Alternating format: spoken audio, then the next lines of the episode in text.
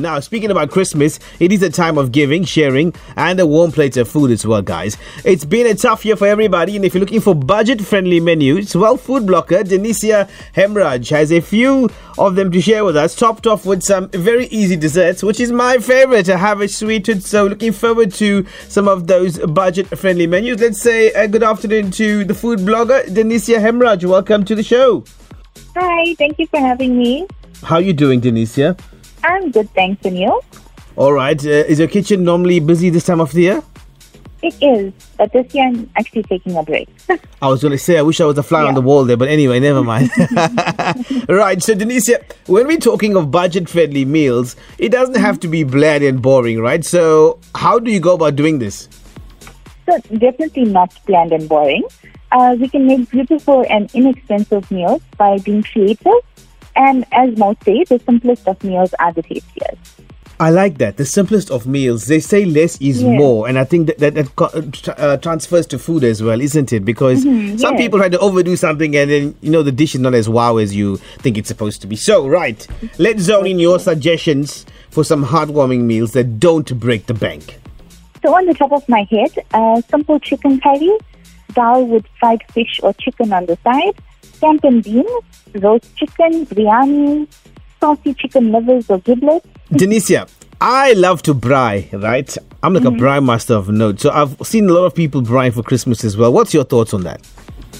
Well, I guess most people do braai because it's convenient and less time consuming in the kitchen. And it gives the regular cooks a day off from being stuck in the kitchen preparing various meals. So having braais on Christmas allows the family to be together and socialize outdoors. Yeah, I think it's kind of cool that the ladies get to take a lot of uh, the break, like the, make, maybe make the Yeah. salads, but like the men can get busy on the stand. Let's give the women folk a break during Christmas, isn't it? Yes. Right now, sometimes there's a lot of leftovers. Right now, with with the fourth wave happening, generally a lot of people go to the beach the day after Christmas, right, uh, or New Year's, and you'll take all the stuff with you. But here's the thing: because of the fourth wave, a lot of us are staying at home, and and we're obviously trying to be safe. So, with all those leftovers, can we turn those into dishes the next day so they don't get wasted? Yes, you can. So if you're making the traditional roast, such as like turkey, chicken, duck, or beef, or even leg of lamb, that can actually be enjoyed as cold sandwiches or the next day, or you can turn it into salad. So it, it doesn't go to waste. And if you are having the braai, then those leftovers are absolutely delicious by simply adding it to a tomato-based chutney. I'm sure many people actually do that. You know, the next day have like a braai chutney. You know what? When So it's that's really Christmas, you can have braai, you can have biryani, even for breakfast, right? Yes, true. this is an overload of food. And you're also saving a lot of money at the same time because you're not going to waste these true. leftovers. Yes, most definitely.